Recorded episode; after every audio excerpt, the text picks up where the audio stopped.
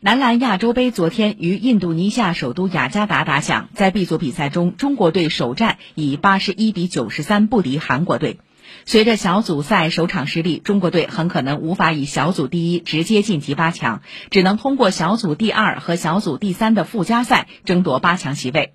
明天和十六号，中国男篮将先后对阵巴林队和中国台北队。